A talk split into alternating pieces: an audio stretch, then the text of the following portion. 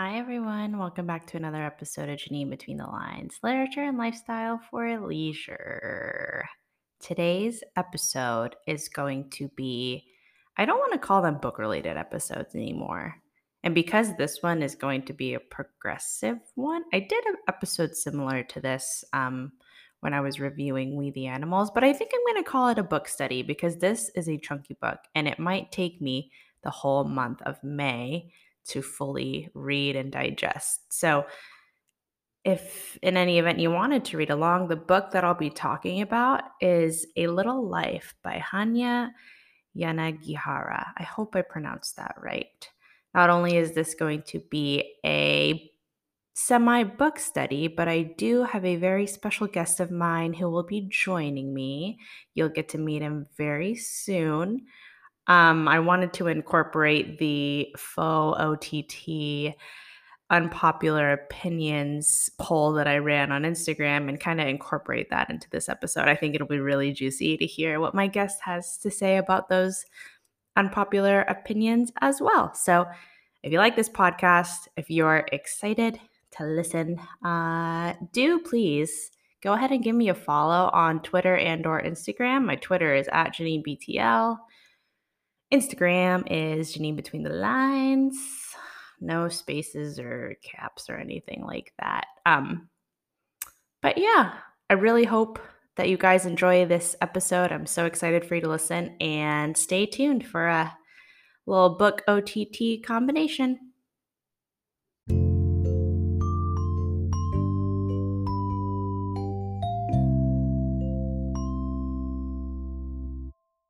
Do you mind? Can I tell you also, out of any guest that I've had, no one has prepared the way that you have prepared.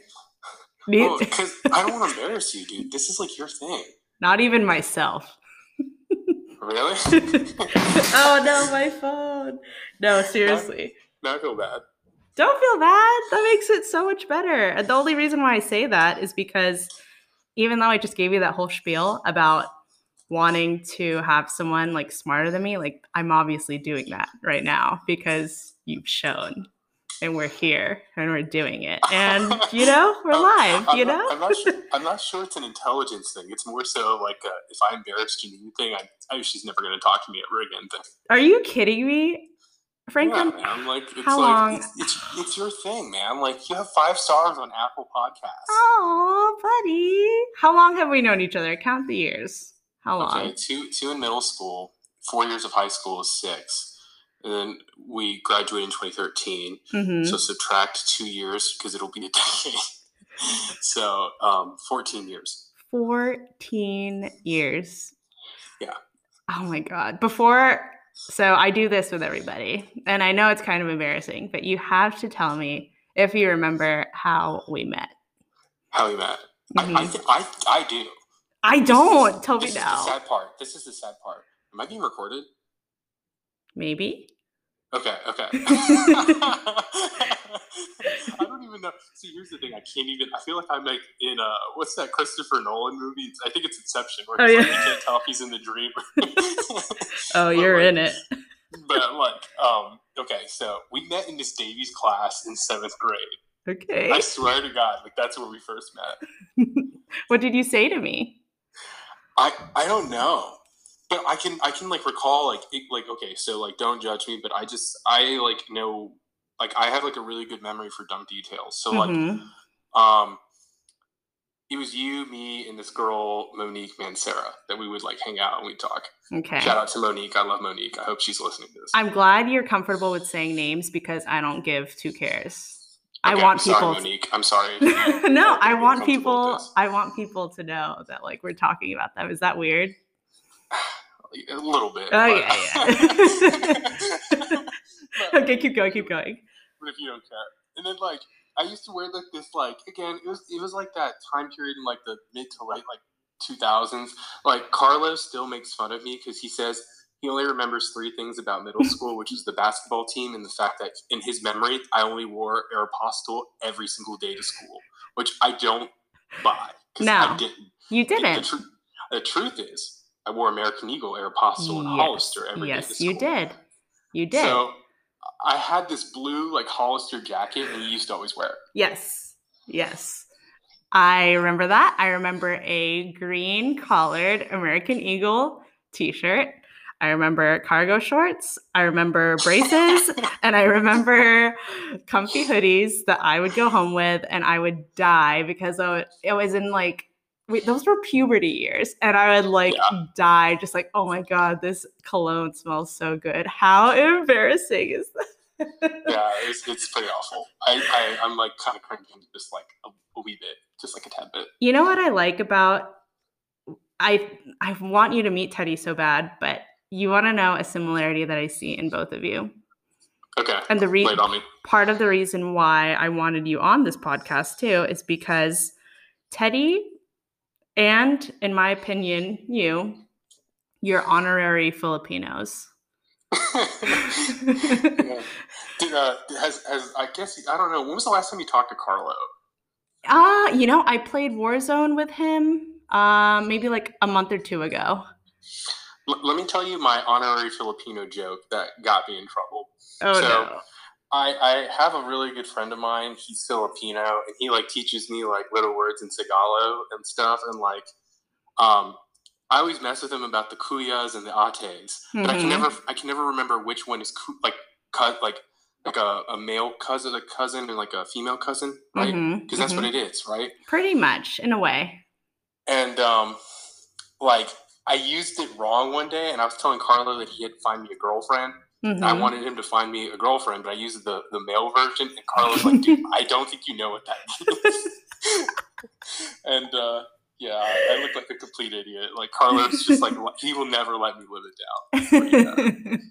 But don't you think so? Like when I think of you as well, I think of when we were growing up, I think of the Wangs. Like your friends, I think of me, I think of Carlo, I think of Monique, I think of Janelle, and we were kind of just immersed in each other's like spaces. But also, I want you to talk more about, you have technically Filipino parents, like your mom and your dad, both medical field.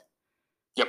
We have both grown up venting to each other about the expectations that not only that our parents have put on us, but the expectations that we put on ourselves because of their struggles and everything to come here and make a life for us. And I have always related to you on like a cultural level, regardless of if you are more on the Colombian Hispanic descent side. Do you agree with that?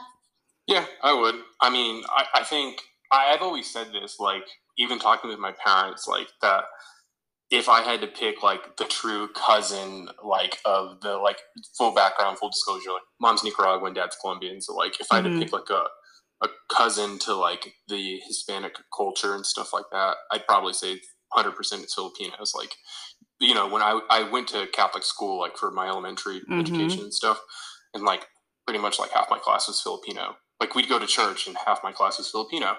And like to this day, like I didn't realize this until I got to like middle school, high school, but like after church functions and stuff like that, they would give us Filipino food. Like that's what you buy because like, you know, you had all these like old like Filipino grandmas and stuff like that. They were like the nicest ladies, but they'd make like, you know, like big containers of pancit and stuff like that, like for the church. And you like, you know, so like there's a lot of commonality in that regard, even just like religiously.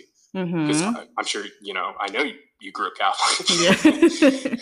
So, like, you know, and my mom's a nurse. Like you said it earlier, your mom's a nurse, my mom's a nurse. Like we had a lot of commonality in that regard too. And we're first gens. So like our parents put the expectations on us to not only like be great, like professionally, academically, like, and as a person, they just want us to like succeed because they had to go through so much that they want us to build like this generational like wealth. So there's the expectations that you have like already mentioned that are, I wouldn't say like,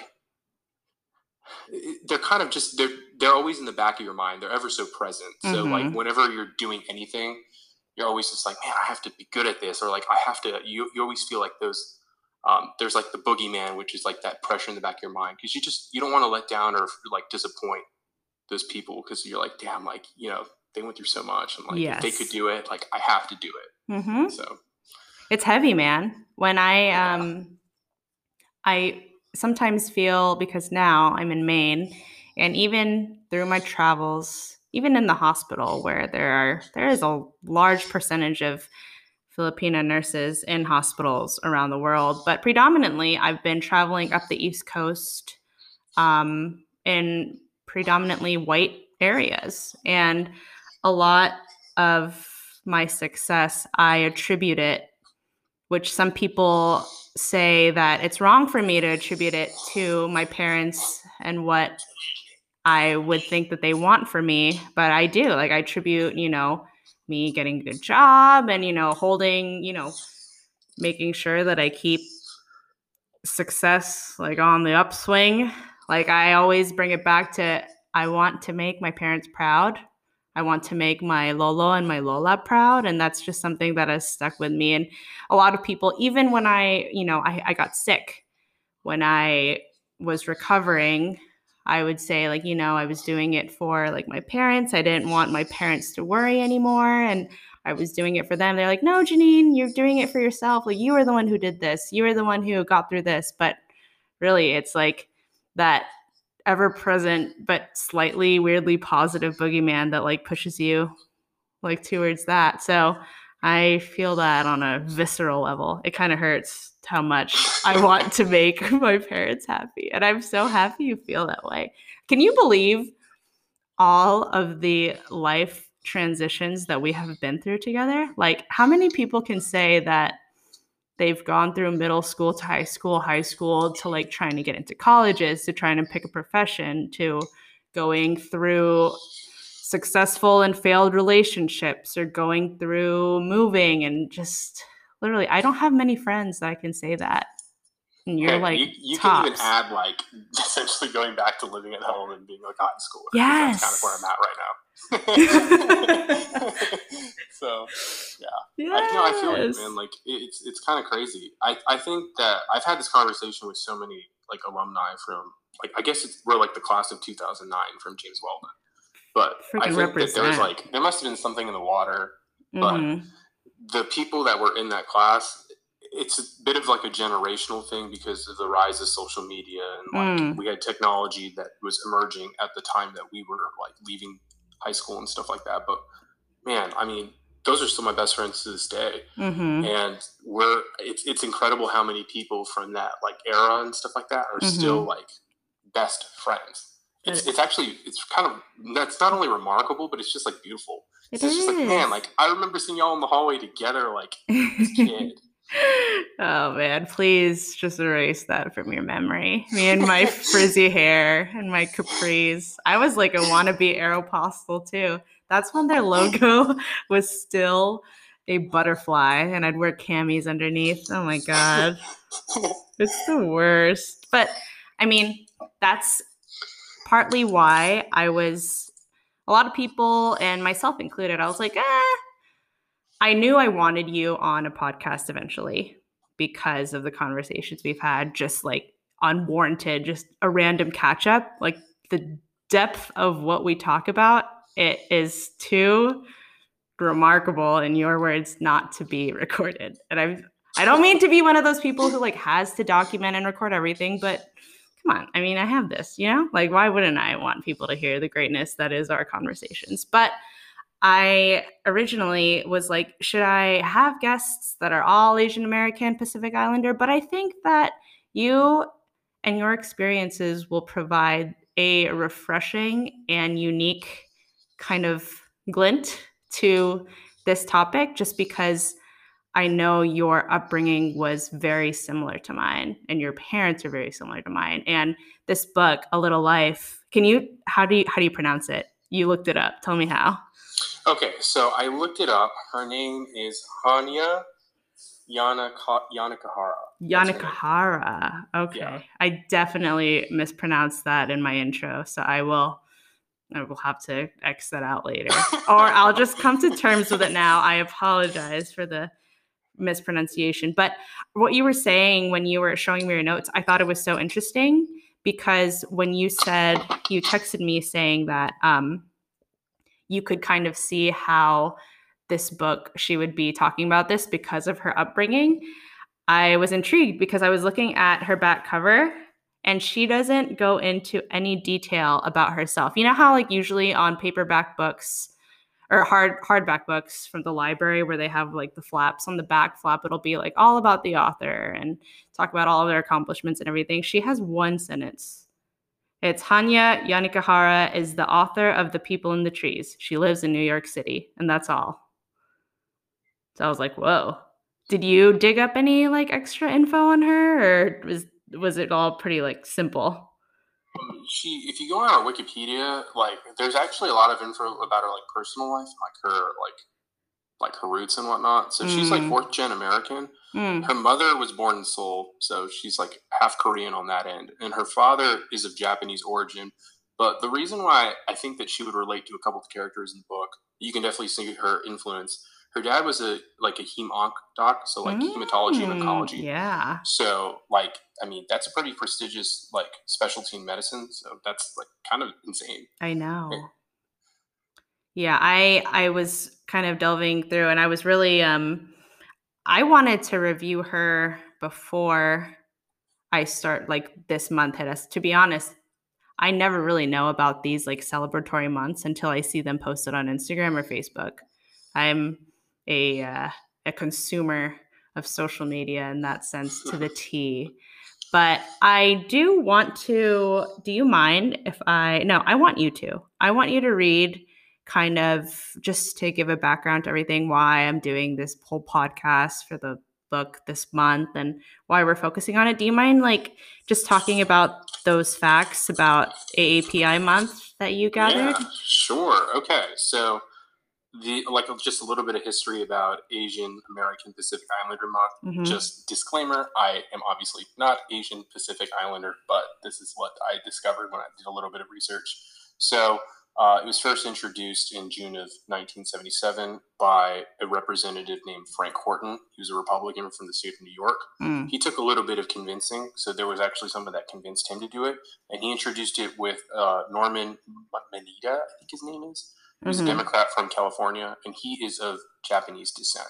So there was someone in the House, well, this is the House of Representatives, that like was of Asian descent that helped like bring the bill about. It took a whole year for it to actually get signed by President Carter, which it was signed in October of 1978. So that was kind of cool. Initially, it was only for a week. And the reason they chose May was because the first Japanese immigrants came to the U.S. in 1843. In May of 1843, and also in May of 1869, we completed the first transcontinental railroad, which utilized a bunch of Chinese labor, which, I mean, obviously hindsight, that's really like messed up because it was like cheap labor and stuff like that. And it's like really messed up. So it's like not necessarily a good like homage, but you know, I guess that's their like way of like using homage to like paying homage, I should say, towards them. And then in 1990, President George Herbert Walker Bush extended it from a week to a month. And then in 1992, it was changed from Asian American Heritage Month to AAPI, which is what we know nowadays. Yeah, so that's kind of a mouthful. So sorry if I stuttered a little bit. Oh, you're fine. I stutter all the time. I've done a podcast where I was like 2 glasses of wine in, and I do not know why I published it, but you know, like that's the real me. Like my peeps know the real me. But you know, thank you for that little tidbit. I didn't, like I said, I would have gone online and looked it up myself, but you took care of it for me. So I'm very thankful for that. Were you like freaked out when I asked you to be on this, or were you like, oh, were you expecting it? I wasn't freaked out, but like it definitely like I was a little overwhelmed because I was like, oh man, I definitely got to like do my homework because like, you know, like you're the homie, man. Like this is like your thing, dude. I'm telling you, 5 stars on Apple Podcasts, man. I love this thing. Like this thing is like a life changer because I live in the middle of nowhere. Oh. Like, I listen to this like everywhere, so like, you know, I you know, it's an honor, bro. Like, it's like a legit honor to be on this thing, man. Shout out to, you know, Janine Between the Lines, man. I was so surprised when you told me that you were, I'm not surprised in the sense, like, I would be surprised that you would support me in that way, but I was surprised, but also not, because like I said, our conversations are pretty much the depth of like when I'm in an episode, they are usually that way, if not even deeper. So, you know, and we live on opposite sides of the US right now. And yeah. Just like from the origins, I'm pretty sure, like, if you listen to number one, it's like, this is how I connect to people. And even if we're not actively talking, the fact that I know in the back of my head that you're listening, like, we're still connected. Like, I'm still, like, I'm in your car. Like, we're like you're literally sitting right next to me as I have to commute all the way from St. Augustine to Jacksonville, like 40 minutes, like, every day. Like, it's awful. I love it so much. Don't lie. You love thinking that I'm, like, right there next to you while we're driving in the car, pretending like we're having a deep conversation. I love it, though, because, like, you mean, you put on your story that you were, like, traveling somewhere, and I was just like, oh, you coming home? And you're just like, no, I'm going to a wedding. And I instantly knew, like, where you were going and stuff, because, like, I didn't even – I thought it was cool, because I was just like, oh, cool. I know she's going to that wedding that she talked about in podcasts and stuff. Wow. And I was like – I felt like I kind of, like, had, like, an idea of, like, what's going on in your life and stuff. And nowadays, like, we're adults, man. Like, 14 years of friendship, because, like – it's a while, man. We've been friends for a minute, and it's kind of hard to keep up with everyone. You're not actively going to text everyone, like, every couple months, or even have a phone call with them. So if you can just, like, listen to what they're up to and stuff like that, it's not, like, active communication. It's definitely passive communication, and sometimes passive communication can be just as good as active, especially in this form. So you have to utilize what we have.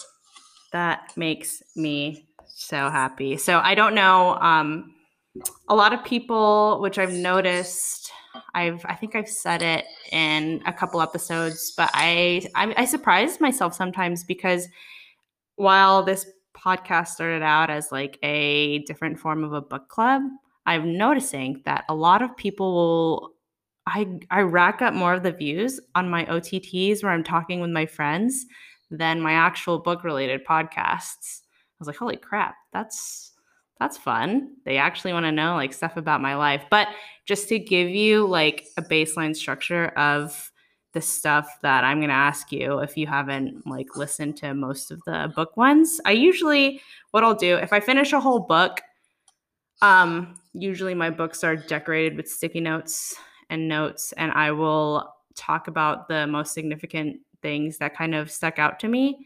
And then I'll kind of dive in and relate that to how I think it's reflected in my life. And it's kind of nice with this end, because it's such a chunky monkey book. Like, I can actually take my time. And if, including you or whoever wants to listen to it, if you were, like, reading along, we could, like, gush at the same time. It's like, oh my God, do you remember this part? Like, oh my God, that was exactly what happened when I was a kid or when I was in college. Like, that part really got to me. Like, that's that part of, like, the book club-esque relationship is the reason why I wanted to do it in the first place. So I'm going to read you and the listeners kind of, like, the first quote that really stuck out to me. And I was like, whoa, like, I feel like I'm in this boat. And then I'm going to tell you what I thought about it first, and then I want to hear what you have to say about it. Is that okay? We have, like, 3 of these. Yeah, let's do it. Let's freaking do it. And then did I tell you at the very end I want to talk to you about those unpopular opinions and kind of do a speed round, and you have to tell me what you think about what my listeners sent in. Is that okay? No. I mean, yeah. I mean, that's what I'm here for, right? Like, come on, let's do it. Let's give the people what they want, dude. Trevor Lawrence, you know? Yeah, man. Bring it on, dude. Give me the hard questions, dude. Oh. I'm ready for the press, dude. All right, dude. I know you are. I'm going to read it now, okay? So this one is, I don't remember. It's page 15 if anyone wants to follow along, but it starts out, this is in the, it's in the perspective of JB, and I'm going to read a small excerpt. So it says, I'm lucky, he'd think. And then because he was competitive and kept track of where he stood against his peers in every aspect of life, I'm the luckiest one of all. but he never thought he didn't deserve it or that he should work harder to express his appreciation. His family was happy when he was happy, and so his only obligation to them was to be happy, to live exactly the life he wanted on the terms he wanted. We don't get the families we deserve, Willem had said once when they had been very stoned. He was, of course, speaking of Jude. I agree, JB replied, and he did. None of them, not Willem, not Jude, not even Malcolm, had the families they deserved. But secretly, he made an exception for himself. He did have the family he deserved. They were wonderful, truly wonderful, and he knew it. And what's more, he did deserve them. I am in the prior party. I don't think I deserve my family. Anyways, like I was saying, no, I don't think I deserve my family. And how I wouldn't call myself privileged. Yeah, I think I was very privileged in comparison to a lot of people. But yes, in relation to your childhood and upbringing, do you think that you deserved your family in that context? No, not at all. I have to be honest with myself. Like I lived a very privileged life. I always did. Mm-hmm. Like, I mean, full disclosure, my father's a physician. So like, I think I can relate to the author in that regard, like Miss Hanya, because like she, I think that's where she's coming from. Mm-hmm. I think her and I have some commonality in that regard. Because like, I mean, I lived a sheltered life and stuff like that. Like, I mean, I lived in a gated community for like a good like 3/4 of my life. Mm-hmm. And like, I definitely was sheltered from a lot of experiences that most kids my age, like when I was in middle school and high school, I had to experience. And like, I didn't catch up until I was in college and on my own. Mm-hmm. And a lot of that is because my parents were so good to me and stuff like that. They always took care of me and made sure I had everything. Mm-hmm. So that a lot of that I think has to do with like our immigrant experience, like not our immigrant experience, but like our experience as being first gen and being mm-hmm. the product of immigrant children. So, ooh, yeah, that is true. When I think of what you had written in your notes, like you're completely right. Like I come from, my dad wasn't a physician, but he was an x-ray tech. My mom is a nurse, and I don't know if you had this happen to you, but have you ever, like in your elementary school or your just casual conversations, even in middle school, if people are like, oh, what do your parents do? I would say, oh, my mom's a nurse and my dad's an x-ray tech. Were they, even adults, I feel like they were like, oh man, so you've got money, or like you make good money, or you can have anything. I've had that happen to me quite a few times. Yeah, I mean, I still have it happen to me pretty much everywhere I go. I mean, it doesn't bother me per se, but like, the common dig everywhere I go is that like I'm a trust fund baby, that I'm like spoon fed and stuff. Like the joke at my job is like I live at home with my folks and stuff, is that I live in a gated community, and like I mean, yeah, it's true because that's where my parents live. But like, I mean, I can't change that. I mean, I'm proud of my dad for all the work that he's done throughout his life, mm-hmm. but, and I'm benefiting from it. It's my privilege. I have to speak my truth and whatnot. But, because of that, I don't feel like I don't feel like at all I'm entitled to like the parents that I deserve. Like they are literally like my rock stars. They're the best people ever. And mm-hmm. like, they're the best, man. I could never ask for a better family. Mm-hmm. How does that translate in terms of the pressure that you feel to succeed? Every single day. I mean, it is my biggest fear. I can't. There's 6 universal human emotions, mm-hmm. and one of them is like fear, right? Mm-hmm. And I think fear is like my most developed emotion, and I think a lot of that has to do with the fact that I am always so conscious of the fact that, man, I have privilege and stuff like that. Like my foundation for success, not only like professionally, but just as like a whole package and stuff like that. Mm-hmm. I started on a higher platform than everybody else. Like if this was a track race and stuff like that, mm-hmm. and we're running like a 400. I technically started at like 200 meters ahead of everybody else because of my parents. Mm-hmm. And it's because my parents literally started 200 meters behind everybody else. Yes, I feel that. So it's like my biggest fear, and it's something that I think of every day, is that I don't make it, because I feel like I'm okay with not making it. Like, that's okay for me, but I don't want to let my parents down. I don't want to feel like I, like, you know, let their sacrifices down and everything that they went through, like, to get to this point in life. You know, I don't want to feel like I'm a disappointment to them. Mm-hmm. And let it all be for nothing. Yep.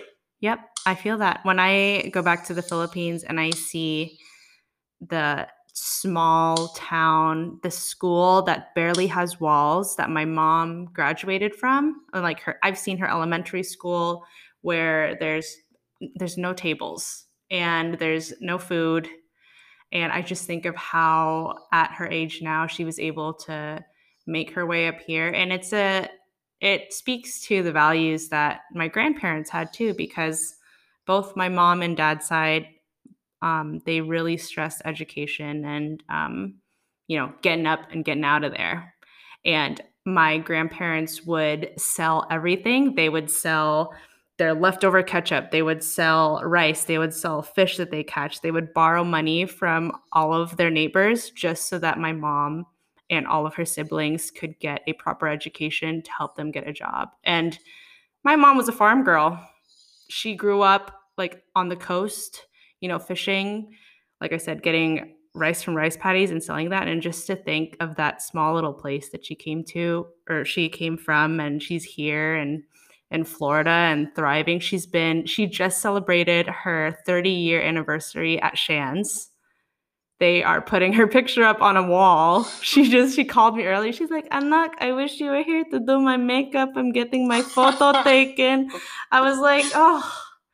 And I am so prideful in that. Almost, I wouldn't say it's to a fault, but just like a life update really quick in the middle of this. Like, I have been struggling between me and prospectively having about 3 to 4 different jobs right now. So I'm currently a travel nurse. I'm currently a travel nurse full-time, school full-time,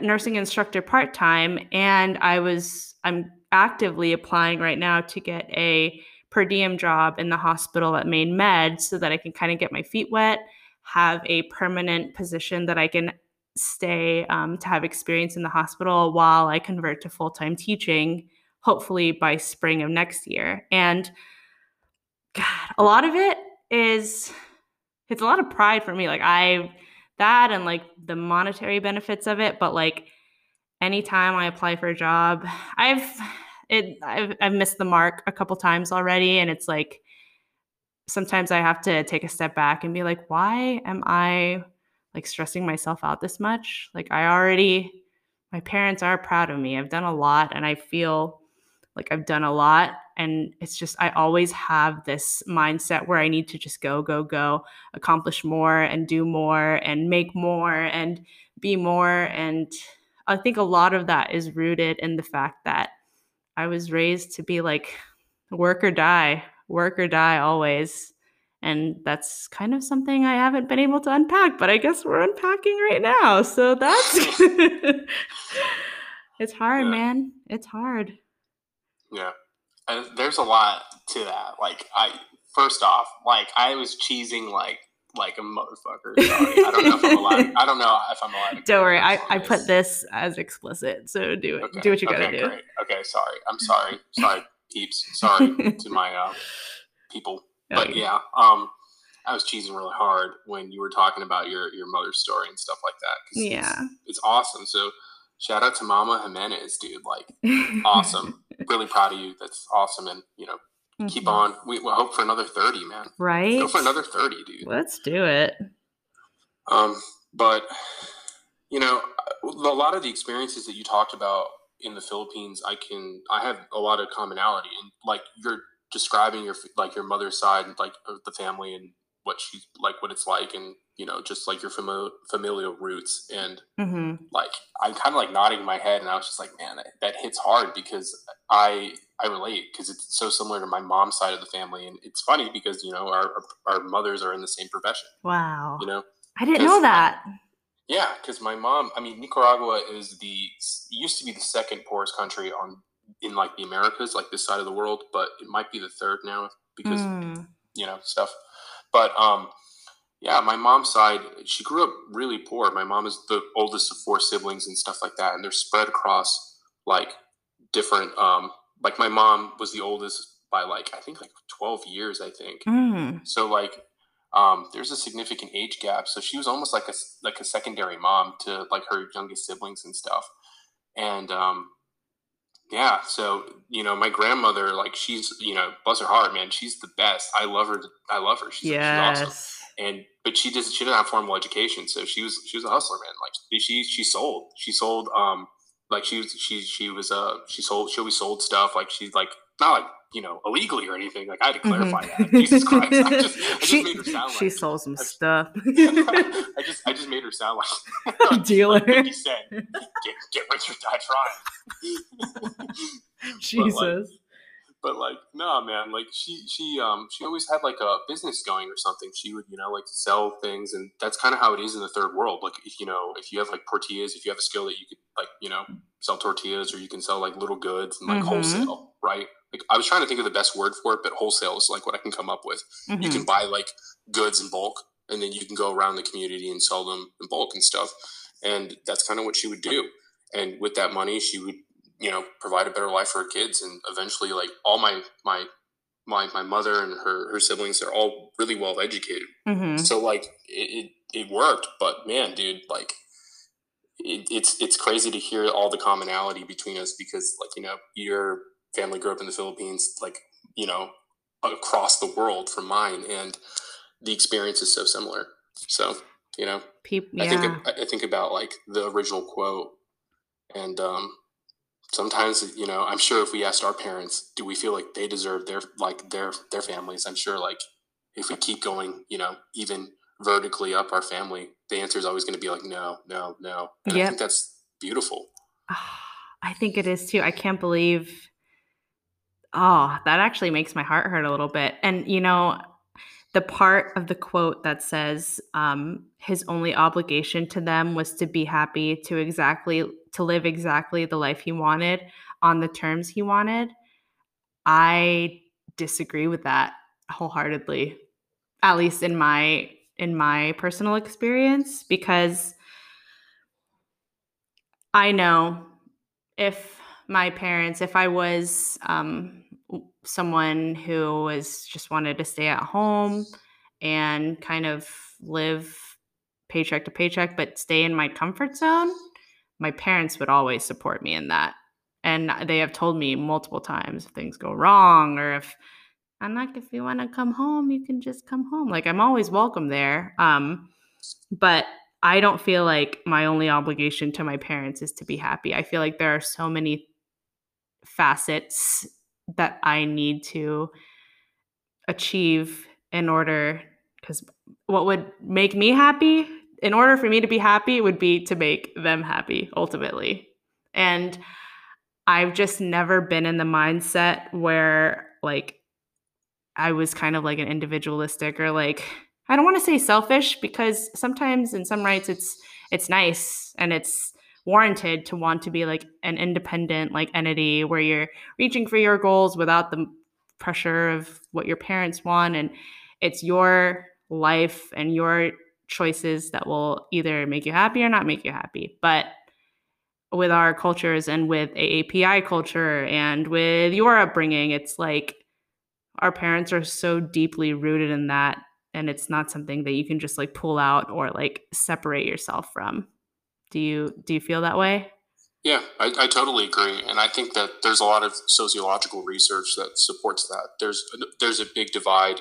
I mean, if we're going to look at it through like the lens of like the AAPI month and like Eastern culture versus Western culture, there's, I mean, well-documented sociological phenomenon that shows that, you know, collectivism versus like individualism and stuff like that. You did a good job alluding to it, which is, I mean, your mentality is completely rooted in collectivism. Mm-hmm. And I mean, look, I come from a background that is, I'm also rooted in collectivism. I think that there are moments where one has to make decisions that are in their best interest and stuff like that.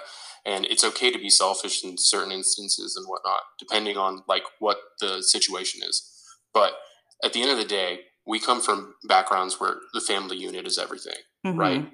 Like the, you know, it's almost like the, I never watched Game of Thrones, but like, I think it's like the wolf pack lives on or something like that. It's like yes. the quote. So it's very similar to that. And in collectivism, like we have to continue like the, you know, not only like economic advancement of our families, but we just have to make sure that we're progressing as people. Mm-hmm. So we can't stay stagnant, because that would just be like, kind of like, it's not dishonorable, and it's not like necessarily like, we're not looking at it from that angle, but it's just more so like, we have to continue the progress that has already been made. Mm-hmm. Like I kind of view it, like I always use the analogy of a house, right? Mm-hmm. So like each generation continues to build a new like part of the house. So mm-hmm. if you want to view it from like, oh, the grandparents laid the foundation, like parents started putting up the frame of the house, mm-hmm. you put up the drywall, your kids are going to start, you know, putting up like the floor and like, you know, the roof or something like that, and so on and so forth. Yeah. And I think in regards to both of us, not to like brag about us or anything, but that makes us better people. I think we're great people. I think we're amazing. Like I want to kick right now. Sometimes I hate myself, you know, but I feel like reading this book kind of put me into perspective, put myself into perspective, you know, and put me in the mindset that like there are so many people just like me who have the same like goals and motivating factors as me. And I know for a fact that we're out here just trying to do good. And we're doing it for like that foundational cause, because it's like it's bred into us to support and to have these tight family units and to be there and be loyal and rep hard. You know what I mean? Like I'm so prideful in being Filipina.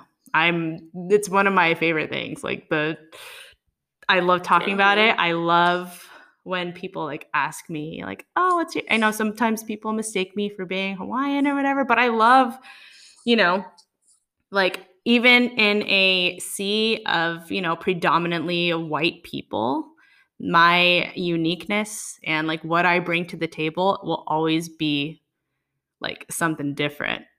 I'm just like different sometimes, but like I'm digging this like Jesus form of Janine. You're on your Kanye stuff right now. I'm on it. Closed on Sunday, dude. But like I'm not like this all the time. But I think it's just the month, and it's making me feel very prideful and like I don't know. I F heavy with just the thought that I don't think it's a problem. It can be stressful, and it can be a lot of weight and a lot of pressure. The fact that we hold so much value in making our families proud. For sure. I've definitely gone through the ringer, like mentally just feeling like a failure and letting my parents down. And it's, oh my God, it's almost debilitating. Oh yeah. But, for sure. You know, we just gotta live our journey. You know what I mean? Like we're making strides, we're getting there, you know, and it's a lifelong process. I feel like, don't you think so? Yeah, for sure. I think I was actually going to talk about that. So like, I'm really glad you mentioned it. Like mm-hmm. we're talking about it from like the, you know, like from the Kanye perspective, it's like, yeah, like it's great. It's awesome. Mm-hmm. Go family unit, go collectivism. Our family's the greatest, like, you know, and, you know, and I mean, I truly do feel that way. But at the end of the day, like, are there days where like the collective attitude has really I love the word that you use, debilitating. Mm-hmm. Are there days where like the collective attitude has just been almost crippling for my mental health? Yeah. 100%. Mm-hmm. I think there are days where you know, you have like a goal that you want to achieve and stuff like that. And in individualism, if you achieve that goal, you're just letting yourself down. Mm-hmm. And that's something I kind of talked about earlier. Like, okay, you let yourself down, no big deal. But if you let down the collective, it's huge, because you feel like everyone else is relying on your success. And mm-hmm. people have, you know, when there's expectations of you to, you know, reach a certain goal and to achieve, like, you know, a certain level of professional success, mm-hmm. it's tough. And that to me is really difficult, especially if you're like, you know, I like to think that you're really ambitious. You just said yourself, you're in freaking 4 jobs right now. Ugh. And I mean, I consider myself an ambitious person as well. Mm-hmm. So like when you're out there and you're pursuing different things and, you know, you fall short of something, it's just really hard sometimes, because you have to consciously remind yourself, it's all right, it's okay. Like, it's fine. You know, everything's going to be fine. Like the house is not going to burn down. Mm-hmm. Like, you know, we have siblings. The siblings can carry forth the house if we're like a complete failure. It's okay. Yeah. Like, worst case scenario. Yes. We have each other to lean on for sure. Yeah. Oh. So, yeah. Wow. So this next quote, Franklin and I made an executive decision, and because we are mouthy people and we can literally talk for hours, but I don't know. I've made an episode where it was almost 2 hours long, and that was just me talking by myself. So I think eventually, which we've already discussed, Frankie's going to come back for another episode where we talk about more. But this quote that mm-hmm. I'm about to read, it's on page 41, and this one, like, not only did it didn't tear me apart, but I could feel. I've already told you that this book has elicited like visceral emotion, but this one, I just, not only did I feel it, like I see it. And my like social media page is an embodiment of what I'm about to read. So it's a little bit long, but I want you to hear it anyways, my listeners. So let's see. So it starts like this. When did pursuing your ambitions cross the line from brave into foolhardy? How did you know when to stop? In earlier, more rigid, less encouraging, and ultimately more helpful decades, things would be much clearer. You would stop when you turned 40, or when you got married, or when you had kids, or after 5 years, or 10 years, or 15. And then you would go get a real job, and acting and your dreams for a career in it would recede into the evening, a melting into history as quiet as a briquette of ice sliding into a warm bath. But these were days of self-fulfillment, where settling for something that was not quite your first choice of a life seemed weak-willed and ignoble. Somewhere, surrendering to what seemed to be your fate had changed from being dignified to being a sign of your own cowardice. There were times when the pressure to achieve happiness felt almost oppressive, as if happiness were something that everyone should and could attain, and that any sort of compromise in its pursuit was somehow your fault. Would Willem work for year upon year at Ortolan, catching the same trains to auditions, reading again and again and again.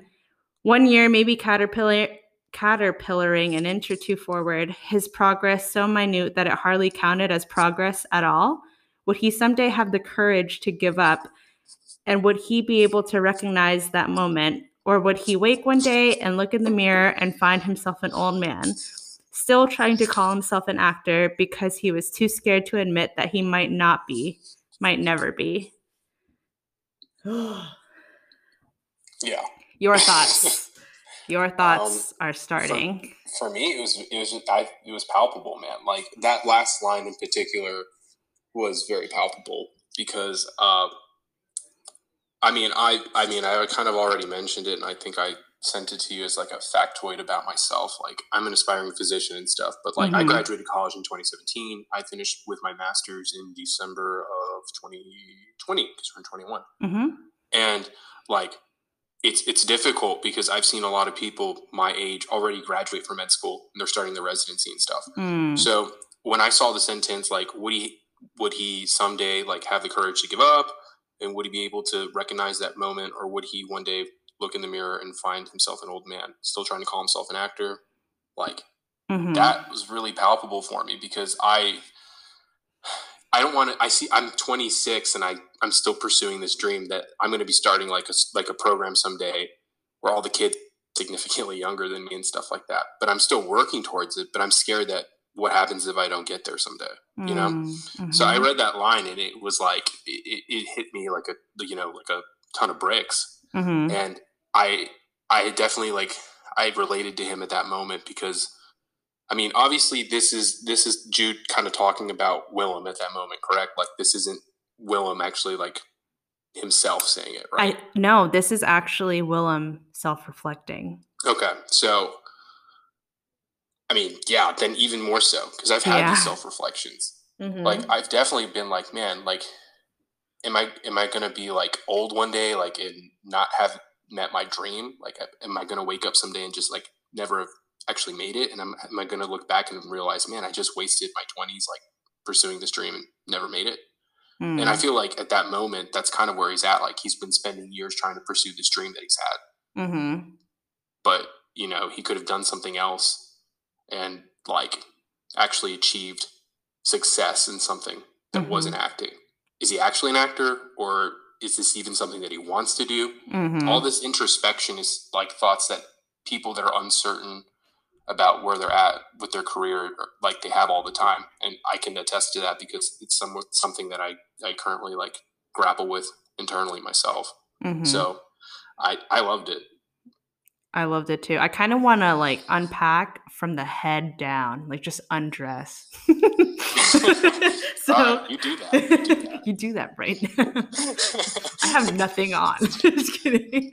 But like, so this is what, like, so first sentence, when did pursuing your ambitions cross the line from brave into foolhardy? So one of the things I'm going to center this around kind of my social media scape at the moment. I just want to ask you first, how many people on your Facebook page or Instagram, how many people our age are like starting their own businesses or kind of defeating or like protesting the norm of, for me, with my Filipino communities and upbringings, if you were someone who was like, oh, I want to be an artist or, oh, I want to be an actor, tell me that your eyebrows wouldn't be furrowed by the titas and titos. Like, why don't you go to nursing school?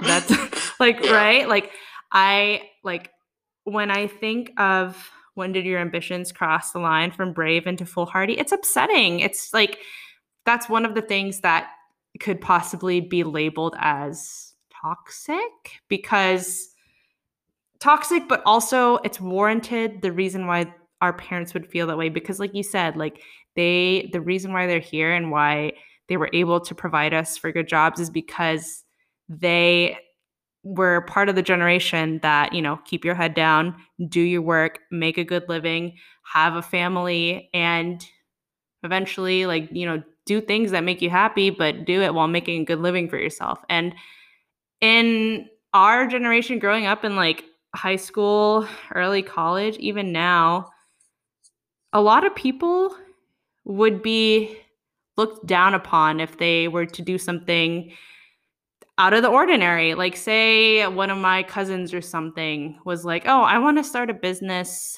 selling designer hats, or I want to make jewelry for a living, or I want to make, you know, I want to be an artist or start, you know, a blog.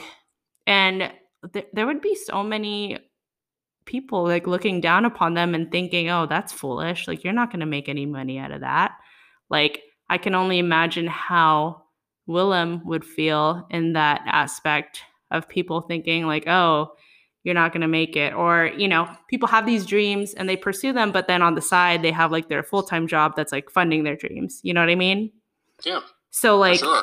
That part of me was like, oh, that's, but it's crazy because now that we have a younger generation who is very, I would call them very motivated and very forward in pursuing like aspirations that don't follow the norm and don't you know, conform to like AAPI baby boomer like standards, and they're like, no, I'm going to make my own living doing this. I don't have to be a nurse or a doctor or an engineer or this to be successful.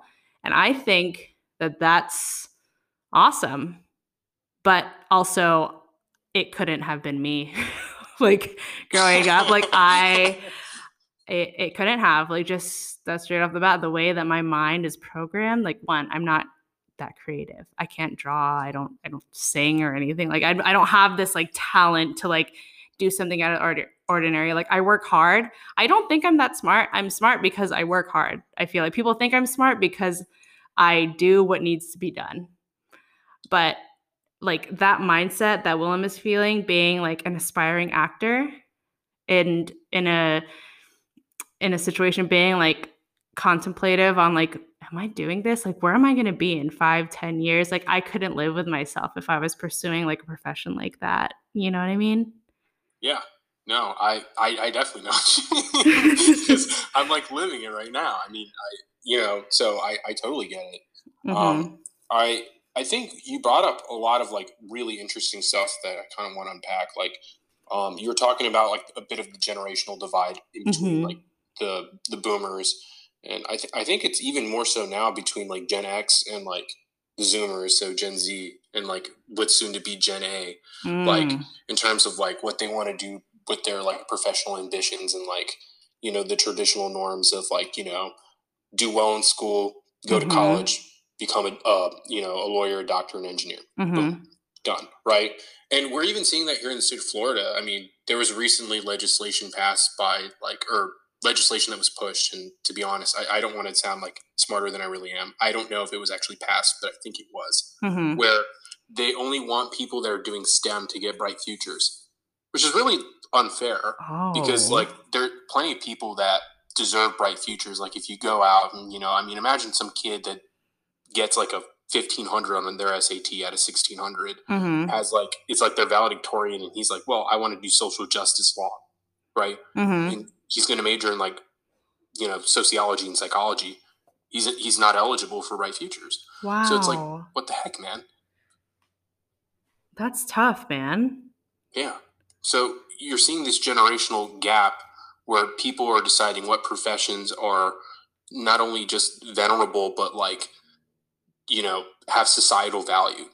And that's what you were alluding to earlier mm-hmm. versus like this younger generation's like, no, I'm going to pave my way. And like, all professions have different sorts of values. Like it's not just people in STEM. It's not just people that are doing traditional, you know, nursing, mm-hmm. you know, medicine, healthcare, STEM. Those aren't the only jobs that matter.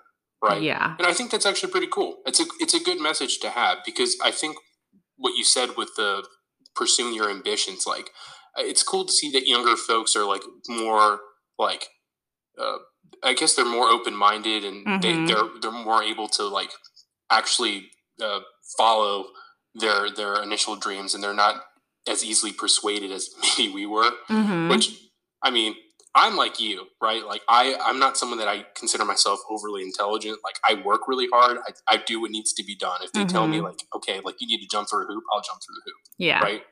And it needs to be done timely. I'll do it timely. Yes. But like, you know, I think I can succeed in their model, but I don't think I could succeed under this new model. So I'm kind of glad. I'm like an outdated model, if that makes any sense. Like, I'm Tyra Banks. Like, I'm not going to succeed nowadays. Like, like you had your time, you know? So, but I had a prime, which, you know, we're good there. You know, I'm all right with that. Oh, my God. I love that. Can I say something, and I want your thoughts on it? Yeah. So Teddy and I were driving, and what are I want your like immediate like response. So okay. We were talking about, you know, eventually when we have kids, and he played all the high school sports. He played baseball, he played football. He didn't play soccer and he didn't play basketball, but I was telling him like he wanted, if we had a kid, we would want to immerse him in some kind of sports. And I was like, I would want my kids to play basketball, but I'm open to whatever like just for him to get that sense of like teamwork and, you know, like working together. And, you know, he would be like, I would be the prime like sports mom. Like watch me pull up in a minivan and like watch how loud I'm like cheering my kid on and like T-ball or something like that. Like for sure. I could see it. I could see it right now. Oh, I love it so much thinking about that. But this is what he said. I want to know what you think. I told him, I asked him, I was like, what would you do if our 7-8-year-old came to us and said, Mom, Dad, I want to be an influencer when I grow up? It's really difficult for me to say, like, just to be fully transparent. Like, It depends on the kind of things that you're influencing. This is I've actually been asked this question before because I'm a guy and guys have guys group chats. Love right? this. Like the group chats, like every dude, shout out to the dudes listening to this podcast, you know, guy group chats are both just a beautiful mind and a disgusting place. Like, it just is what it is. I'm tweeting that. Yeah.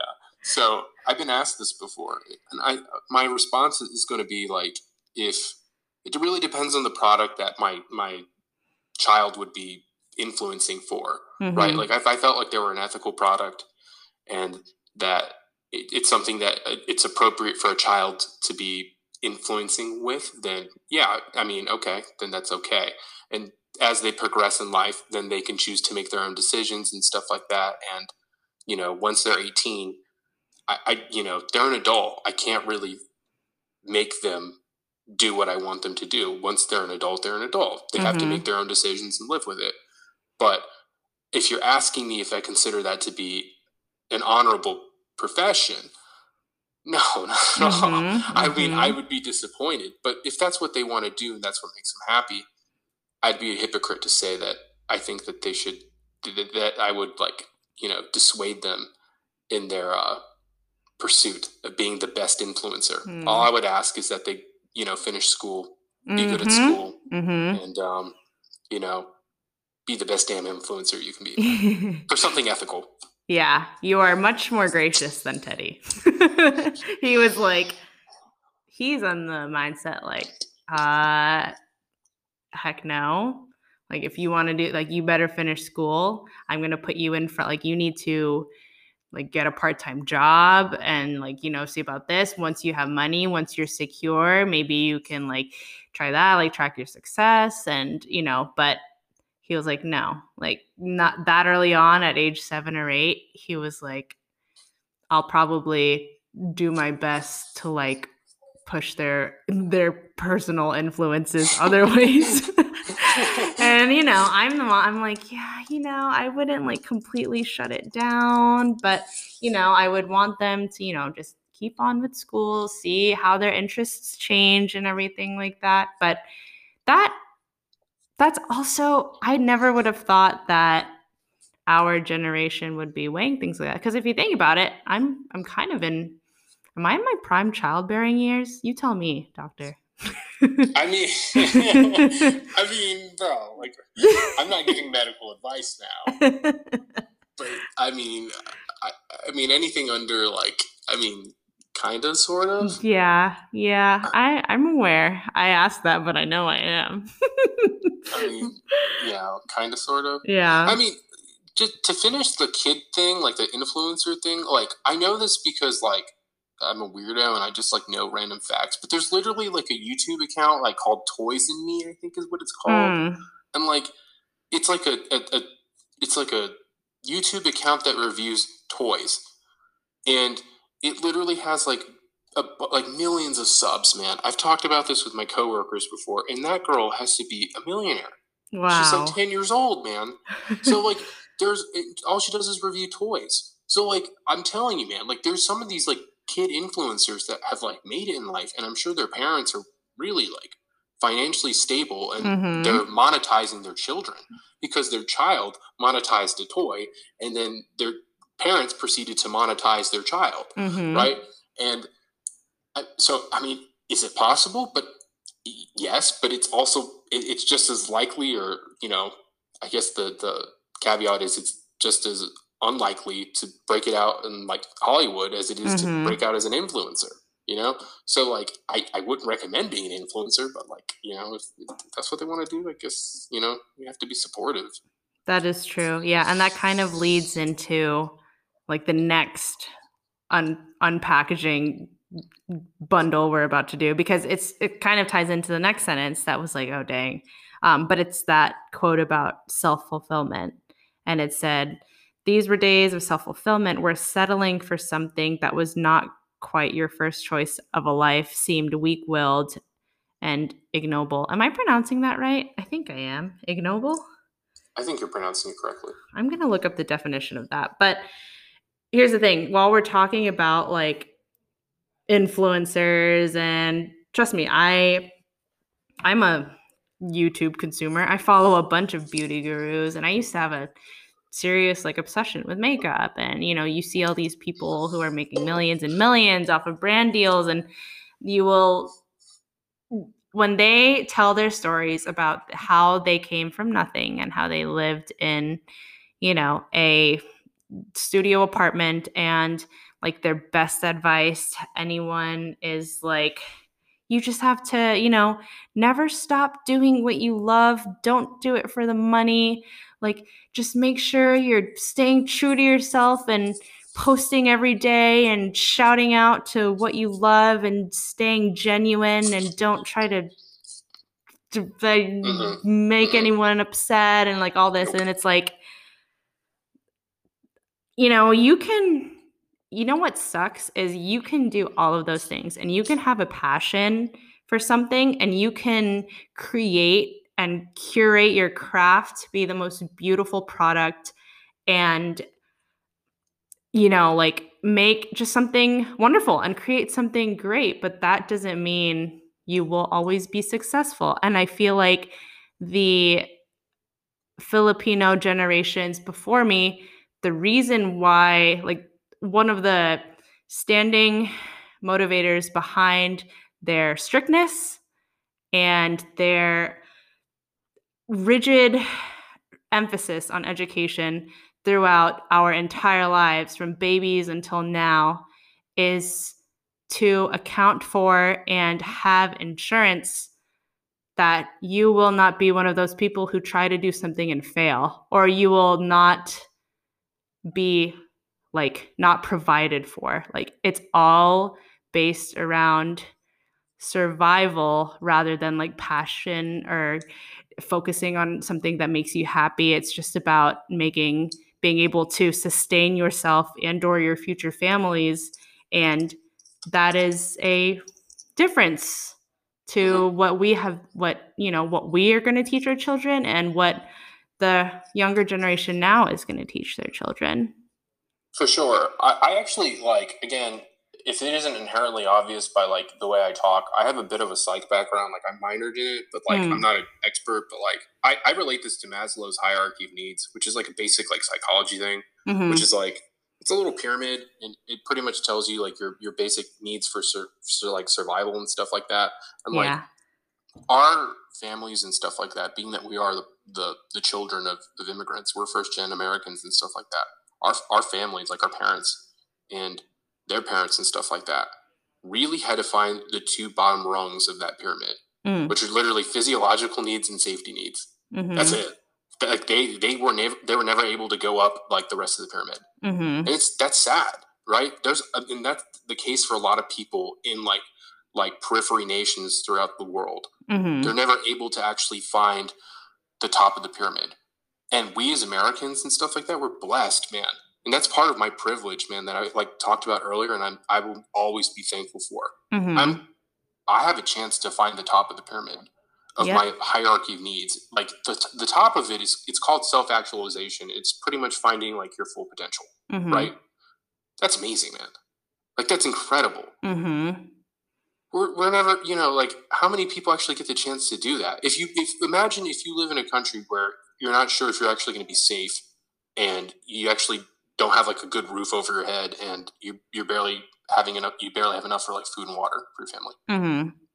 How do you expect someone to like empathize with someone that's like, well, you know, I'm not fulfilled doing, you know, a job that pays me enough to provide myself. I need to be some, I need to do a profession or a career where I feel happy, where I find fulfillment. Mm. They're never going to empathize with you. Mm-hmm. They can't, because they're just like, dude, how can you, like, they're going to just straight up tell you you're ungrateful. Yep. So I mean, I have this, you know, dichotomy internally where it's like, I feel like there's moments where that generation and those people that come from that background eventually have to like have some type of empathy for those people where they, you know, they grew up in different straits. But the people that grew up in the Western world and in core countries, they need to understand, man, people from like, you know, the old country and stuff like that, they literally like had to fight for like their basic needs.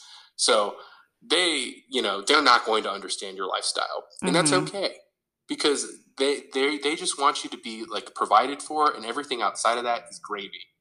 So it's a matter of just empathizing with each other. And if you can come to that understanding, hey, everyone's going to be happy with one another, and everyone will understand each other a little bit better. Yeah. And I think that that is where our society is kind of missing, like that understanding and empathy, like you said, but also there needs to be a different narrative of, you know, what contributes to success in a person or as like a teenager at like those crucial years where you're finding, I would consider like post high school and like early college are like very essential. I know, I think I said it in a podcast before, like I found my personality, I think, in 9th or 10th grade, and I have been the same person since.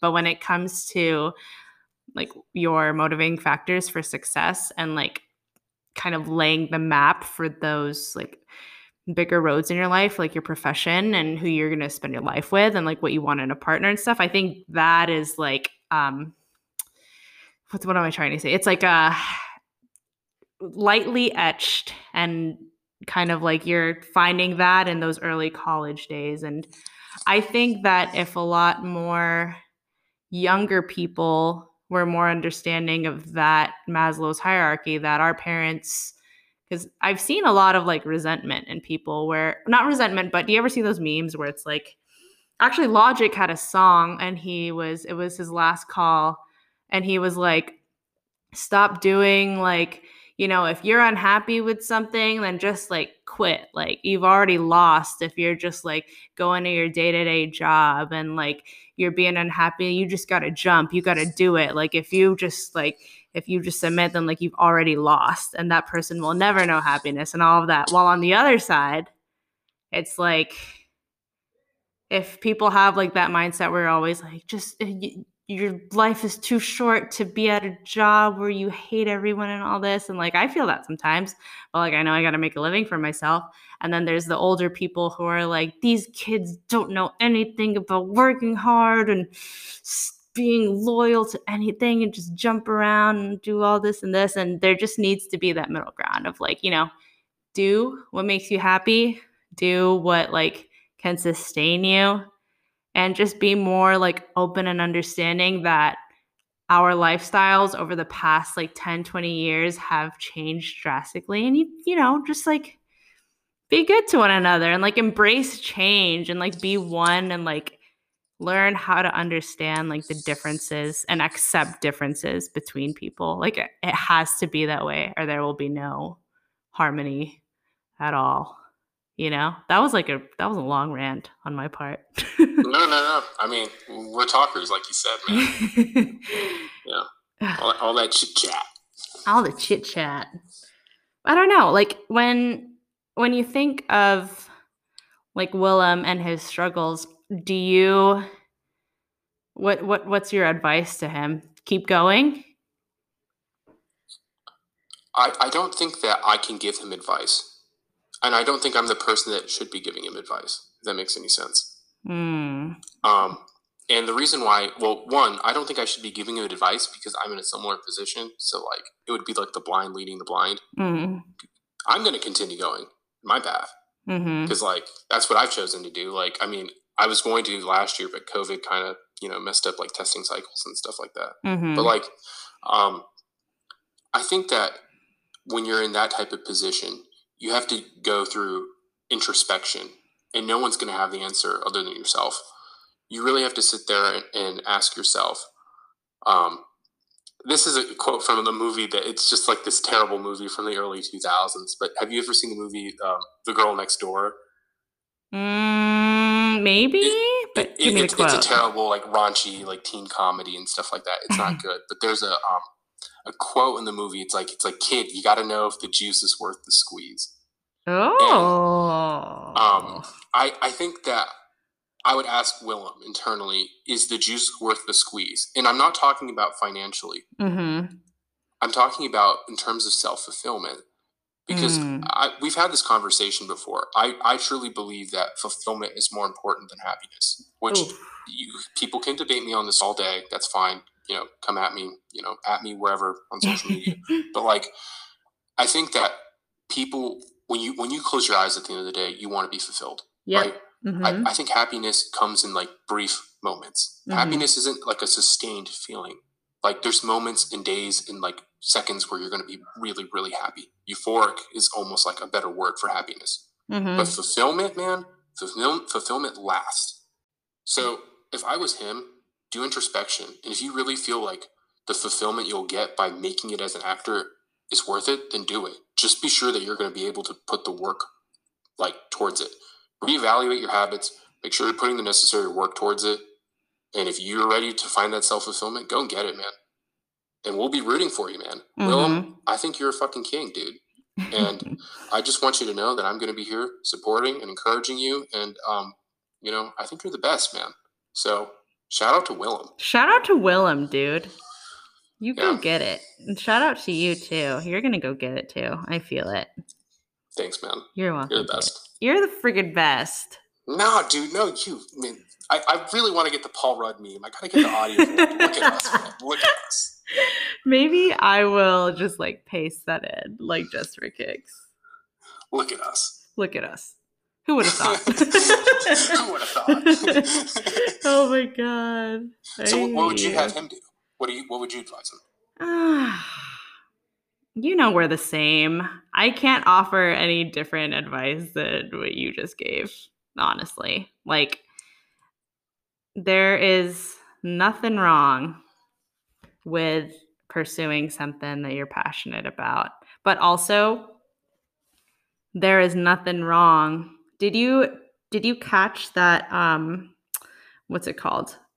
That last line, one of the lines in the middle, it said, there were times when the pressure to achieve happiness felt almost oppressive, and that any sort of compromise in its pursuit was somehow your fault. And then he said something like, would he someday have the courage to give up? And I was like, dude,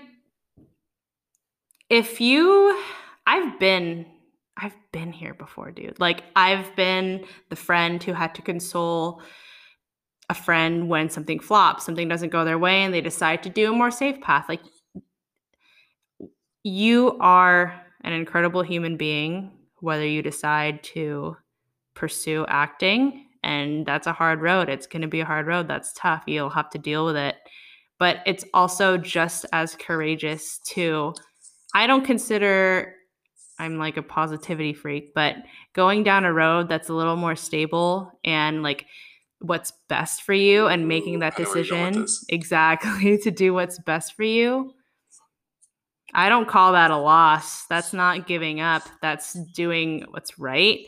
That's you making a cognizant, you know, like decision for your lifestyle to better yourself. And that shouldn't be, as much as I tell people not to beat themselves up about it. Yes, you're going to beat yourself up about it. And it's going to suck knowing that, you know, it was something that you pursued didn't go the way you wanted it to. It's disappointment. It happens to all of us. But I think that the stigma of, you know, quote unquote, giving up and doing something safer and more, you know, kind of standard, like not, you know, maybe this is a a baseline Asian American Pacific Islander Filipina like story, but say you wanted to be a singer growing up, you were great at karaoke, you wanted to go and perform for the rest of your life, but you know, the cards weren't in your favor. You could have been, like I said, like super people can have the talent of, you know, the most unique, beautiful talent and passion. That doesn't mean you're going to make it. If you decide to do something like nursing, or you want to be a PA, or you want to be like one of those prized and jewel-like professions that your ancestors and your titos and titas would have like wanted to push you in the first place, you will probably get scorned from them. You'll probably get scoffed at. I told you, you waste your time in the first place. You should have done that from the start. You waste your 4 years. Like, okay, well, look now. Look now, auntie. Like you can, success is very, it's subjective, and happiness is subjective, and it's hard to pull yourself out of that realm where you feel like everyone's looking at you and everyone is judging your path and your success. But it's always going to be like a journey, and it's never going to be an easy journey. And that's just the way it is. Things will never be the same, you know, just, you know, it's just, that's just life, you know? Dude, I want to say one last thing, because I know we talk so much, but it is so, it's one of the best pieces of advice. It's like pure wisdom, and it is so simplistic, and I just feel like I have to say it, because it goes along with your quote so well. I need it. At one point in my life, I had to make a really difficult decision regarding like my academic future. And this is in college. This is back in 2013. And I went to like counseling for it, because I wanted to make sure I was making the right decision. Mm-hmm. And it, essentially the decision had to involve with me switching schools. Mm-hmm. And it had to involve me leaving a school that was like highly, I'll be honest with y'all. So it had to involve me like transferring out of the University of Florida, which I mean, UF is considered like, you know, oh, it's like the Harvard of the South. I mean, it is what it is, right? And I was ready to leave, right? Mm-hmm. And when, like, the line that Willem says about, God, I have to pull up the exact quote because I want it right now. Do it. Okay. Okay. Here we go. Would he someday have the courage to give up? Right. Mm-hmm. And that's like where I was at that point in my life. Like, I didn't want to be there anymore, but I had to ask myself, would I just have the courage to finally give up? Because I didn't want to be there. Like, I knew I wasn't happy anymore, and I wanted to give up. Right. But yeah, I knew that I was going to be letting other people down. And I went and talked to like a counselor and stuff, and she gave me sage like wisdom. Mm-hmm. And I've used it. I've passed this piece of advice off to other people ever since. And I was like, well, you know, I don't know if I'm making the right decision, whether to stay here or to go and, you know, transfer to another school. Mm-hmm. And she told me, there is no right or wrong decision. There's only a right or left decision. And I know that sounds really corny, but I feel like this really does apply to Willem, because it's very laconic, in my opinion. Because everyone always thinks when they're presented two options that there has to be a right decision. Mm-hmm. And you alluded to it so well with what you had to say. I mean, you're a lot more eloquent than I am, so like, not surprising. But like, you alluded to it so well, which is just like, if you're presented a choice in life sometimes, it's not a matter of right or wrong. Mm-hmm. It's just a choice. Mm-hmm. It's that simple. You'll make a choice and you'll live with the consequences of it. But ever since then, I've never made myself like stress out over the stress of like, I'm going to make the right decision or the wrong decision. Cause it's like, well, it's just a decision, you know, you're going to make that choice and it is what it is. Right. But it's not like whatever choice you make is like, it blew my mind. And I feel like a lot of people are always, especially people like us that grew up as first like generation Americans, are like chronically always feeling like, man, if I make the wrong decision, I'm letting down, like we talked about earlier, the collective. But we don't have to think about things in those terms. And I feel like you did a really good job of like alluding to that. So I had to get that one in there, man. Oh, it's so good. And I like that feeling of like giving in, and it breaks you. It's heartbreaking, and your mind gets messed up, your mental state, you feel like a letdown and everything. But I just wanted to like, this quote comes later in the book and is another testament to why you should read with me. But this is what this one got me. And I actually tweeted it and I quoted her. It says this whole incident is a metaphor for life in general. Things get broken, and sometimes they get repaired, and in most cases, you realize that no matter what gets damaged or changed, life rearranges itself to compensate for your loss, sometimes wonderfully. It's beautiful. I love it. Yeah, because who would have thought, like, when I got sick in 2016, and I felt such a deep, heavy-hearted loss watching a lot of my close friends walk across the stage and graduate without me, because I had to decelerate in nursing school. I was so upset.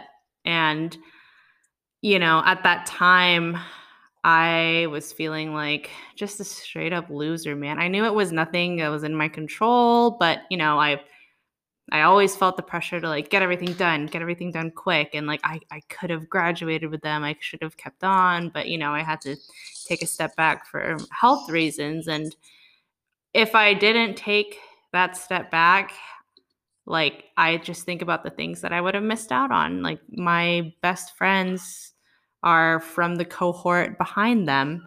My opportunity to go to Nashville and go to that conference and realize that I wanted to work there, first of all. Like, I probably would have stuck around in Florida and, you know, gotten a new grad residency there, which would have been fine too. It's right or left. Either of them would have been an acceptable decision. But I think that the end of that quote that she says, like, it compensates for your loss, sometimes wonderful. You never really expect to, you know, get something more positive than like that current hurtful outcome. But you know, it's a hard knock life sometimes, and you never I'm very grateful for a lot of the seemingly missed opportunities that I've had, because I look in the grand scheme of things, and ultimately, like, just being here, like talking to you, like life's it's been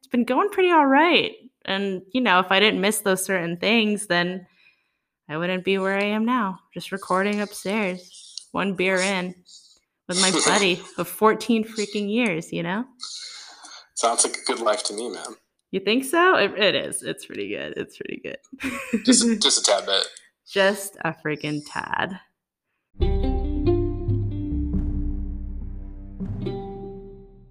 Well, this was an Instagram. It wasn't a poll, but it was a questionnaire that I posed. And I actually had some replies on Twitter and on Instagram. And I'm going to read. First of all, I'm going to ask you what your opinion is about these unpopular opinions. And I'll tell you what I think. And it's going to be like, it doesn't have to be a speed round. We can dwell as long as we want. But just like straight off the jump, tell me what you think about them. Okay. All right, let's do it. All right. Number one, the show Friends is not funny. I don't like Friends. I don't think Friends is funny. I mean, I agree. That's straight facts. Whoever posted that is a genius. Like, I think they're awesome. Like, I want to be friends with the person that posted that. Oh, good, because that's my preceptor, and she's one of, like, my closest friends. She's, like, my mom. So you would love her. You know what? I agree with you, but that doesn't mean that I don't like the show Friends. I love looking at it, but not for the acting, not for the comedy of it, but I like looking at the fashion sense. And I am, as some Filipinas would say, I'm maarte to the max, so I love the drama. So that's the reason why I watched Friends. Okay. All right. I like it. Okay. Number two. Keeping anyone and everyone on social media. Weed out the haters. Tell me your thoughts. I definitely, like, I go through an annual cleanse. Is that weird? Am I like a psychopath? No, that sounds very like yogi-esque. Did you say yogi? Yeah. Like yogi? Like who's yogi? Like Yogi Berra? No, like yoga influencers, like yoga, like guys and gals that are doing like backbends and talking about like spiritual, like happiness and balance. That's what I'm talking about. Oh, not tight, Yogi Bear. Tight. Dude, I wish I was as flexible as a yoga person, dude. That'd be tight. Teddy's okay. Super flexible. Oh, nice. Lucky you. Lucky you. Never. This is not what I was thinking. Okay. But do you agree or disagree? Wait, what? Do you agree keeping anyone and everyone on social media, weed out the haters? I can't stop thinking about flexibility now. I'm sorry, man. You're the one that brought it up. I did. I'm the worst. Tell me about your cleansing, annual cleansing. Reel it back in, Frankie. Like I like getting rid of people. Like I have a policy. If I haven't spoken to you or like I don't have like an active stake in your life, then you're like off my social media. Like I don't like want you on there. Dang. Because it's like why would I have you on there? You know. I think we already use the term like friend in society like too loosely. Mm. So, oof, that's a topic we could talk a lot about. We could talk about anything a lot about. Okay, I'll keep going because I know this will be a 3-hour episode if we dwell. Bell-bottom jeans. I love them. What are your thoughts? I don't think I've ever had any thoughts on them, honestly. Do you think girls look cute in them versus skinny jeans? Dude, I like skinny jeans, dude. Skinny jeans. Girls in skinny jeans. Mm. Scrumptious. Hey, he's single. This is trust me, you don't want me. I'm a wreck. If you couldn't tell by this podcast, you got a lot of damage to work through. Hashtag damage. I'm like Jared Leto's Joker. Like I have a grill. I have damage tattooed on my forehead. Oh my god. Okay. This is the 4th unpopular opinion. There should not be a rift between millennials and Gen Z. There shouldn't. But there's going to be, for sure. That is true. Okay, what about this? The idea that it's popular to always be busy. Why do people brag about not sleeping or brag about being stressed all the time? Dude, why did you just at me? Like, that's like completely unfair. That was unwarranted. Whoa, I did not mean to. That was one of my friends. I don't know. I feel like some people don't brag about it. It's just like a conversation piece, and like I try my best not to because I understand like how annoying that can be. But like, yeah, I mean, some people just are like really busy. Like we can't help it. Like we got stuff going on. Like maybe you should get stuff going on. like get good, son. Like come on. Do you think being busy is a personality trait? Is it a personality trait? Okay, like probably biased, but yeah. I think it's definitely associated with type A. I see. Did you like my my podcast about those personalities? I did. I partook in it. I think the person that probably submitted that prompt, low-key genius. Plot twist.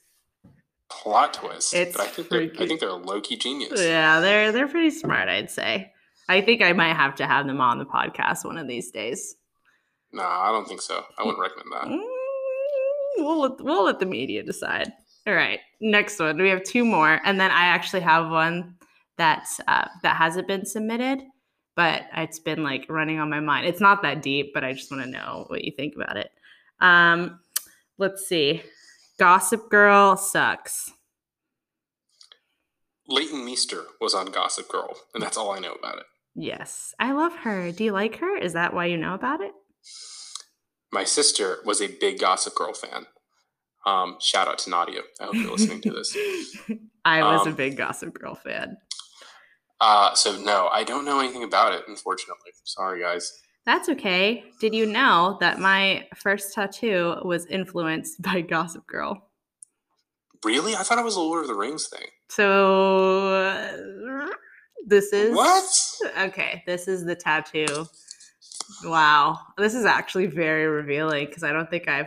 Only my friends know. Well, you know, all my listeners are friends. Let's be real. So, just briefly, in 2016, Abby and I were reckless sons of guns, and she said... I don't remember her version of this story. Oh, I think we talked about it in our podcast. But she was like, it was her birthday or my birthday. And she was like, if I bought you a tattoo and I bought one for myself, would you get it with me? And at that time, Abby and I were very immersed in Gossip Girl. And we identified very closely with both characters. I was Serena, and she was Blair, Leighton Meester. So we called, whenever we texted, we called each other S and B. So I got a cursive, I don't show anyone this tattoo. I got a cursive S on like my right lower abdomen, like by the bikini line. And whenever people ask about it, it's like, it's one of those tattoos that has a long, weird story where people eventually are just like, oh. That makes no sense. But it's easy for her because her name's Abby and she has a B, and it sounds like people could call her that. But for me, it's like an S, and it doesn't make sense to most people. So you could get it like redone to be a J someday. I could, but it's so like sealing of my friendship with Abby that I don't, even if I'm like low-key embarrassed about it, I don't think I'd change it for the world. The rest of my tattoos are all Lord of the Rings related, so I'm not that mad at it. Oh, and I just recently got Mothra on my arm. So Mothra? Really? Yeah. I didn't know that. Yeah, the only reason why I haven't shown anyone is because it was botched, and I want to get it redone because no shade or anything, but the person that did it is more of like a artist rather than a professional tattooist, and it didn't come out exactly how I wanted. So my goal is by the end of the year, I'll have it redone, hopefully in like November, December. But yeah, I got Mothra with like the red sun, and Teddy's going to get a sick Godzilla tattoo on his right arm too. And that's how gay we are. I'm queen. That's really cool. I like that. You like it? I love it. Yeah. Because my brother and I at one point thought about doing matching tattoos on our right arm. Dude. But he backed out of the idea. So like, come on, Matt. Just do it. It's worth it. I feel like Nadia would be down. She says she's down. She actually has talked about it before. She'd be down. Can I ask you like a hypothetical tattoo related? I'm sorry. Do it. Okay, so my friend backed out of it, but we're going to pay him like $300 plus the cost of the tattoo to get a Bob's Burgers tattoo, like Bob Belcher's face, like tattooed. Mm-hmm. And they backed out of it. So like, do you, like, okay, listeners, you got to chime in on this. Like if you all would do it. If someone paid for the cost of the tattoo and then paid you $300, would you get Bob Belcher's face tattooed somewhere on your body? Does he like Bob's Burgers? No, he's never watched the show. I'm not speaking for my listeners, but it's going to be a no for me, coach. But like, it was just like so random. Like we were just talking about like, dude, would you do it? He's like, yeah, I'd do it. I'm like, no cap. Like you do it. He's like, yeah. So then we got the money ready, and he's like, no, dude, I was totally kidding. I'm like, dude, you said no cap. Wow. He broke that unspoken rule. If you say no cap, that means like you're all in it to win. That's exactly what I said, man. You might as well have just said no. I know, man. You know what I would have done if I was him? I would have taken the money, and then I've told the tattooist, like, hey, they want me to do this, but this is what I really want. I was savage. Okay, this is my last one, and then I know this is like kind of last minute, but as you answer, I'll answer the last one, and then I want you to think of your head like your number one favorite song right now, and then I'm gonna play it, and we're gonna listen for a little bit. Okay. All right. The idea that we should keep going and going until we burn out. Yeah, dude, you're hitting me with some tough stuff right now. I think that's not the idea for most people. Like, I would highly, like, 10 out of 10 not recommend. Mm-hmm. But I feel like that's inevitably where I'm headed. Yeah, me too. And I feel like half of me is there, especially nursing right now, and like in light of when I started traveling and where we were with the pandemic, like I feel fulfillment in my job. And I think I'm really, really looking forward to the time that I can just teach full time. But being at the bedside right now, dude, it's killing me softly for sure. And I feel very burnt out. Yeah. But yeah, I don't like it. I don't like it at all. It's time for change, man. Gotta change it up a little bit. I know. I gotta freaking school these noobs. You know, I gotta teach them my ways and how I survived this far in the nursing field. So that's the ultimate goal. We'll see though. You got to write a book. It's going to be like Ned's Declassified School Survival Guide, but like for nursing school. Oh my God. I would love that. And it would be like kind of whimsical and have weird characters. All my friends are the characters. I like it. I like it. Make me Coconut Head. No, your hair's too curly for that. Are you kidding me? Dang it, man. I can straighten it though. Keep it nice and silky. It's going to look terrible. Dude. 10 out of 10. All right, Frankie, you have to give me one song that you're vibing with right now. Spotify, you know the drill. No copyright intended. You partner with them. I can't just post it in here, but give me one song. Tell me all the vibes, why you like it, and then we'll listen for a good few seconds. And I'll give you my favorite song. This is my favorite thing to do. All right. New, or like it has to be new, or just like in general? It doesn't have to be new. I know music is fluid and we go through phases. It could either be like an all-time favorite or what you're currently vibing with. I'm kind of like in a Stevie Wonder mood. Ooh, is that weird? Not at all. What song? Okay, so I went on a long bike ride, and I listened to Sir Duke the whole time. Sir Duke? Do I know this one? Let's see. You definitely know it. I definitely do.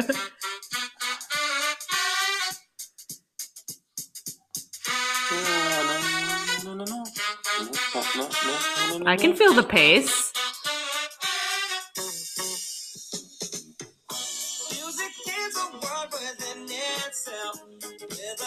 Oh my God, you were in a happy mood on this bike ride, weren't you?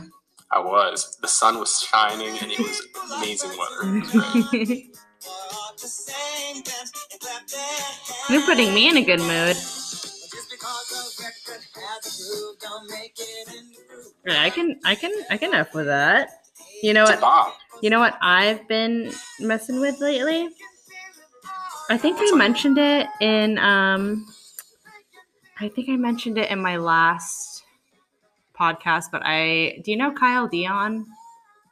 I do not. He's R&B kind of, and like heavy on the falsetto. He kind of reminds me of, there's Kyle Dion and someone else that I've kind of been addicted to. Let me see who it is. I can't come to my mind, but, in that, whenever I put on Kyle Dion radio, this is one of the songs that comes on. And Lucky Day. Do you know Lucky Day? I do. Okay. I do know Lucky Day. I do love Lucky Day. And they're all in the same radio, but I think that this song has been like my theme for like I think I even mentioned it in an episode before, but this one. And you're the one that actually introduced me to Sir. You know this one? Fire? Of course, man. I love this song. Oh my God. Oh man. You're killing me, man. I love this, man. Love me some R&B, especially. Yes. When the beat comes in, I bop way too hard for like good measure. I will break my neck.